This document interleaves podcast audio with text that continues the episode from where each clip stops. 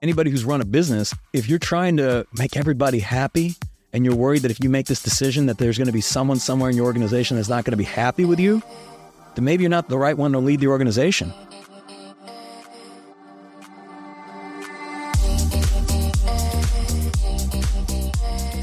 I'm Michael Mogill, founder and CEO of CRISP, the nation's number one law firm growth company. I've built my business through practice, not theory. Crisp started with just $500 to my name and has grown to over eight figures in revenue over the last few years, earning a spot on the Inc. 500 list of the fastest growing private companies in America.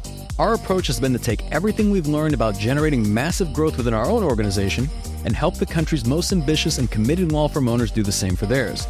In each episode of this podcast, I sit down with innovative market leaders from the legal industry and beyond to learn from those who thrive in the face of adversity, challenge the status quo, and define what it means to be a true game changer.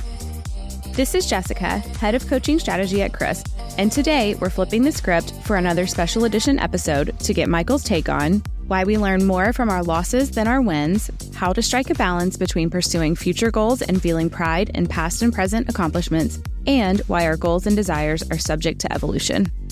What you're going to do next should always be greater than what you've done previously, and that's motivating and exciting. It doesn't mean you should know how to do it because chances are, if you're pursuing something that's ambitious or a large goal or some sort of large target, you may have never done it before. Otherwise, it wouldn't be ambitious.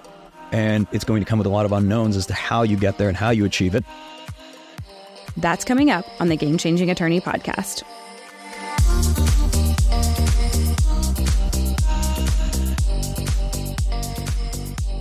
Okay, here we are, Michael, for another AMMA. We are back. We are back. We'll keep doing them until people don't want us to do them anymore. Or people stop listening. I mean, there's all sorts of things we can talk about. I thought about what if we start talking about politics on here? There's a lot of stuff that's going on in the world. What about just the economy and the just overall? Like, let's talk about climate change. Let's talk about inflation. Let's talk about all world issues. Could be interesting. I brought it up to the team. And they're like, nope. Hard no. Hard no, not for now. But we don't run sponsors. And they're like, yeah, I know, but let's keep it business for now. So that's what we're going to do. But if you guys send us a message at 404 531 7691 and you'd like to hear some of that stuff, well, then I'll bring it to the team and be like, look, it turns out a lot of people would love to hear my take on the presidential election and the upcoming election. Okay. And the challenges in the world. How do we go about solving them? Always. And you really peel back the curtain to the home of the Mogills. Oh, yeah. Absolutely. So thank you for joining another AMMA. We'll keep the show free, uncensored, unfiltered, and we won't run any ads as long as you guys share the show if you like the show. So, like, literally go in right now, share this episode with a friend, share another episode that you like with a friend, and leave a five star review on Apple Podcasts, Spotify, Amazon, etc. This helps us reach more people. I mean, this podcast now, I believe it's the number one most listened to podcast in the entire legal industry, which is amazing, and we're extremely grateful for. And we'll keep recording these episodes. We do a couple of episodes every single week. There's the encore editions, the most popular episodes. We bring those back, and then there's the standard traditional interview style format. I'm excited about the guests coming on the show this season. We've had incredible guests over the last several years, and this year is going to be epic. Okay. So let's do that. Let's do the AMMA. Perfect. I'm ready. What Great. questions do we have, Jessica? All right. So this one's a lot about actually reflection. So I think it's something that we all could probably do a little better at. So, first one here I often find myself dwelling on past mistakes. For example, last year I invested a lot of time, resources, and money into preparing for a trial that I ended up losing. Have you ever found yourself reliving past mistakes? If so, what strategies did you use to move forward? Yeah. Well, you call it mistakes. It's another word, you know, for experience. And here's what I will say. The people in my life that I found that are the most successful also take the losses the hardest. But what they do is they take that loss to heart and learn from it and then they move on. Right. So they don't dwell on the mistakes because if you're one of these people, you take a hard punch down, you don't get back up, well, then, you know, forget about your potential. It's your attitude towards mistakes and it's understanding that it's not really failure until you quit. So anytime something doesn't go your way, that should be a learning lesson. So whenever we do something, and let's say we invest a ton of resources, a ton of time into any sort of campaign, initiative, project, person, hire, whatever it is, and that doesn't work out for whatever reason, we always do a postmortem. And we always look at it and say, okay, well, what's the lesson here? What did we learn? And it's, this is very, very important to do because if you just move on or you say, hey, they just weren't the right fit, you can come up with all sorts of reasons for why something didn't work. But if but you unfortunately will miss the lesson. So it's oftentimes, I mean, it's something that you either failed to do a blind spot. Again, something didn't go your way. Oh, I didn't like the judge, or you know, the, the, the jury that we selected, they didn't really understand the details of the case. Whatever, it doesn't matter. Like, how could you have done better, right? Because that becomes much more productive.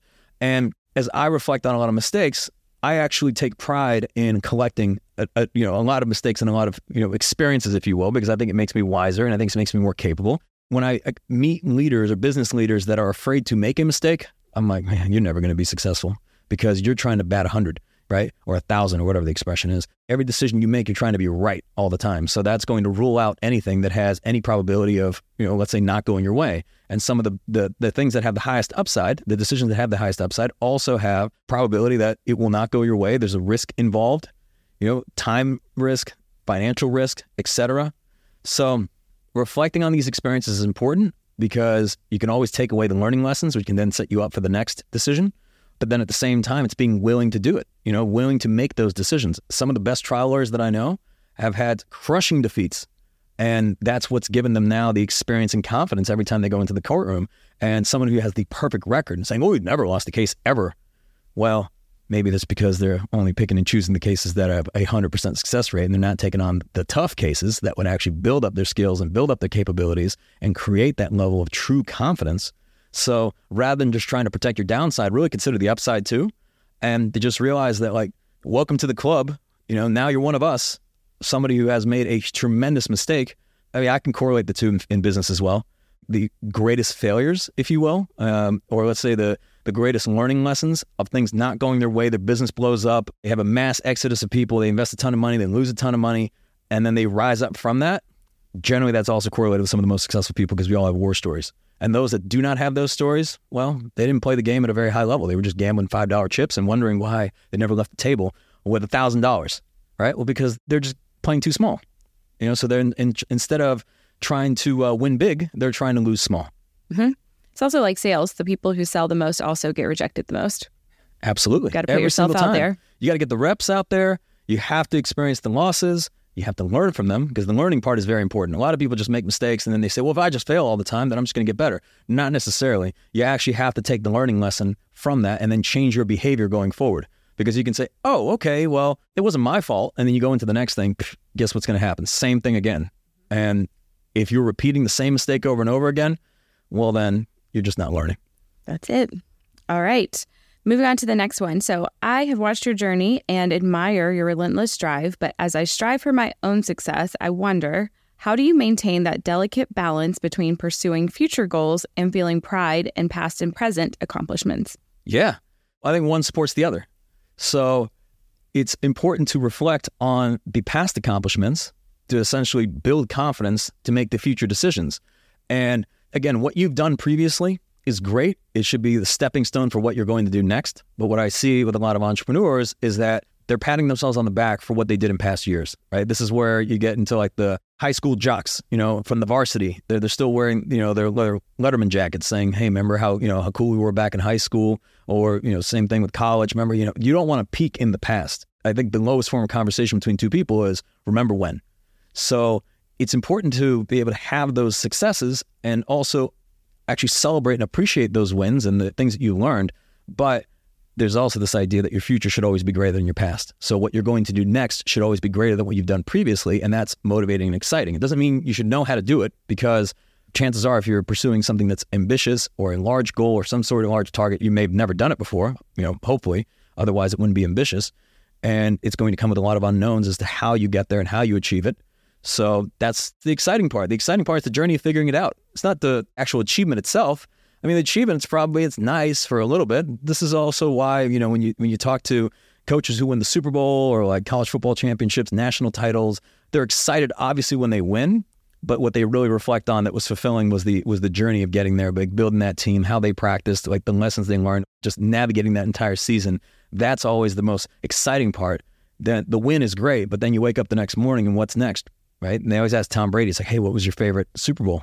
And he's always like, well, the next one, because it's understanding that the true joy comes in the pursuit, not so much reaching that destination. Sometimes reaching the destination is a pretty empty feeling, but it's the actual journey itself. So uh, reflecting is important, but always making sure that you're setting bigger and bigger goals so that you're constantly excited, motivated, and that you're not stuck on here. Remember what I did, and you get the torn rotator cuff. Everyone patting themselves on the back. All right. And let's close it out with our third one here. So I have faced situations where I had to make tough decisions that impacted my team negatively. It's been tough to handle their disappointment. Have you had to make such calls and how do you navigate it? Yes. So you had to make a tough decision that not everybody liked? I mean, when you say it that way. welcome to running a business. I mean, what's, what's the quote by Nick Saban? It's like, you want to make everybody happy, sell ice cream. Here, I'll put it this way. If you're trying to run this democracy in your organization where let's get everybody's opinion, let's try to make everybody happy, you're probably not going to grow a great organization because the reality of it is, is you're going to have to make some difficult decisions that are for the greater good of the organization. That is the value that you provide as a leader. Like you are paid for your judgment and not your time. So you being able to exercise good judgment is obviously understanding that there's going to be some people you're going to make happy. There's going to be other people that you don't make happy. Sometimes in the short term, sometimes even in the long term, but is this going to be a decision that makes the organization more competitive and allows everybody to be able to thrive long term? It's such an interesting question. And I say interesting because I want to say silly and ridiculous because I mean, it's just what it is. I think anybody who's run a business, if you're trying to you know, make everybody happy and you're worried that if you make this decision that there's going to be someone somewhere in your organization that's not going to be happy with you, then maybe you're not the right one to lead the organization. Maybe you just you're not built for this. Maybe you don't have the stomach for it. Or maybe you're one of these people that's shaking your head as I'm saying this and saying, well, Mike, you don't understand. I make decisions where everybody buys in. And I'm like, what do you have, like two people in your company? Like everybody buys in. I mean, I'll give you an example, right? Let's say, you know, we decide to host this this big conference. I know we talked about it. This is the one we did in, uh, you know, in 2022. It was at Mercedes-Benz Stadium. It was a massive, massive event, right? It's exciting. But then you go internally in the organization and you realize that, well, this is going to demand a lot of people, right? So there's going to be certain certain projects and initiatives and programs that we had to put on hold. Okay. Operations team wasn't too thrilled about that. Marketing team is being stretched tremendously. Sales team is being stretched. Production team, we've got to put out more content than we ever have leading up for this event. They're stretched. There's going to be people on every single one of these teams. It's like, oh, I, I, you know, it's like it's cool that we're doing this this big event, but I'm not happy with the additional workload or the time constraints or whatever. And because what? Because they're unhappy, we're just not going to do it. Like, I mean, that would be silly. So that's why you exist as a leader. The idea is that you're you're charting the course. You have this vision that you want to achieve, and there has to be you know some sort of path to get there, and you have to be able to provide certainty, perhaps in times of uncertainty. And when you do so, you're going to make some people unhappy. Yeah. Because they're not seeing it the way that you are. I mean, sometimes you, you get a bird's eye view of things and you can step away from the business. You have a lot more clarity that you can see, okay, we do this, then it's going to lead to this. And you consider the second order and third order consequences of things. And you say, okay, well, now I believe as a result of evaluating this, that making this decision is going to make us more competitive and a more competitive law firm going forward into the future. Okay, great. So you've made a decision that you believe is better for the organization long term. Not everyone's going to see it that way because not everybody has the same amount of information. Not everyone sees it from the same perspective. Sometimes they see it specifically from their department and it may not have a positive impact on them immediately. Sometimes it'll have a negative impact and they're not going to be happy. But I mean, you just got to learn and live with it. And, again, providing context is helpful. And we did a whole episode on this of providing context, making sure people understand the why. Like you don't want to just make decisions and then have people questioning every single thing that you're doing. But even when you do those things, there's going to be people that don't agree with everything you're, you're doing. I mean, I would say on average, I don't know, maybe 50, 60, 70, 80% of the things that we've done over the years, not everyone has agreed with, maybe 100%. We have 140 people in the company, right? This idea that everybody agrees with every move we make, absolutely not. I don't know that that needs to be the case either. But I think a good barometer is you know, we want to have about 80% of the organization aligned with any given decision because you don't want 80% of the organization against you. I mean, that would be silly. Then how are you guys going to get anything done? But it's also understanding who you're speaking to, and it's oftentimes speaking to the 80% versus speaking to 100% of people and saying, I want to get every single person to agree with me. And it's something Cy Wakeman I learned very early on with is not everyone's opinion weighs the same. Yeah. I used to harp on that and be like, oh God, this person's not happy or they're not going to be on board with this. And I'm like, am I changing everything for this person? Yeah. I mean, I'm, trying. I'm trying to think of scenarios I can give two. There was a conference years ago where we were wanting to put the cars up on stage. And then we actually wanted to bring some of our clients up on stage too. In order to do that, the weight limit of a traditional stage would not hold that, you know, it would just collapse. That load, yeah. So we had to invest. And when the AV company hit me with the quote, and I think it was like over $15,000 to reinforce the stage to be able to support the weight of cars and humans that would be up on stage. Now, certain members of the team were like, man, why are we spending $15,000 to reinforce the stage? That money should go to us. It should be raises, right? Well, that's fine to have that opinion. But obviously it would enable us to, to provide a certain experience at the event that we weren't able to have previously.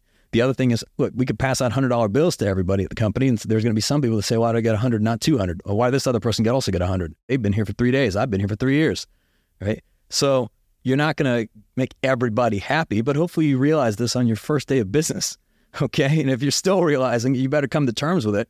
Now you're not having to do things with any blatant disregard for anyone. It's just the fact that the whole point of the value that you offer is that you are making decisions on behalf of other people. And if you're one of these people that makes decisions by committee of like, hey, let's have our, you know, let's have everybody vote on it. Or let me take it to the partners, and we're going to have like five or six people agree on every decision. Can you imagine how slow you progress you would make? And then also you're going to hit stalemates. There's going to be some people that don't agree because everybody comes at it from different motivations and different experiences. Some people are more focused on growth. Some people are more focused on relaxing and chilling. They want to pull money out. They want to be done today. You know, others are focused on the future. So you're not going to make everybody happy, but that's the value you provide of somebody making a decision and being able to move forward. I remember there's this great clip from in the movie Lone Survivor when the SEALs they're up on that hill and uh, they're trying to decide because they've like captured this guy and they're like, well, what do we do? Do we let him go? Because if we let him go, they're going to send reinforcements, and if we kill him, that's kind of like against our code, right? And the SEALs are kind of arguing about against one another, and then the SEAL commander's like, here's what we're going to do, all right? And they all look to him and, and they move forward. And you know, Jeff Bezos has this expression of like disagree and commit, is that the best leaders can interpret all the information. It's like I want to you know want to hear from you. Like what what is your perspective? Sometimes you want to hear from the different department leaders, but in the end, you're going to make a decision. And the best leadership teams, they don't all have to agree 100% of the time saying, hey, we evaluate this information. Here's the decision we're going to make. Some people agree, some people don't agree, but we're all going to commit to this decision. And we're not going to play this game later on that says if it doesn't work out, well, I told you we shouldn't do it or I didn't agree or whatever. You know, these people that are kind of half hearted with a toe in, Just they waiting. don't they don't commit to anything because they don't ever want to be wrong, but they're pointing fingers when something goes wrong, right? They don't ever want to make the plan themselves, and they don't ever want to go with the plan. So, but when something goes wrong, that they can point out for like social credit, social status points of saying, "Well, I knew we shouldn't have do that." Okay, well, let's rewind the time machine. And what do you think we should have done? Hey, you don't really have an opinion. Oh, okay. Well, that's why you're not running the damn company, okay? Because somebody has to do it, and somebody has to be willing to go into the arena and be wrong and face that criticism and face that perhaps animosity at times and be able to have that steel stomach in a way of being able to take on all those stones and tomatoes they're going to throw at you to be able to navigate the company to where it needs to go long term. You're going to make unpopular decisions. You got to live with them. All right. I think that answers the question and then some. There we go. All right. Thank you, Michael. My pleasure. You've been listening to the Game Changing Attorney podcast with Michael Mogill. If you found this episode valuable, here are three free ways that we can help you grow your law firm. Number one, download the first chapter of Michael's book absolutely free at gamechangingattorney.com. Number two, you can shoot Michael a text at 404 531 7691 and ask him any question you'd like. You might just hear the answer on the next episode. And finally, number three, if you can leave this podcast a five star review, it will help us gain access to more influential thought leaders and bring their lessons learned here to you. For more information on this episode, see the show notes in your podcast app or visit legalpodcast.com.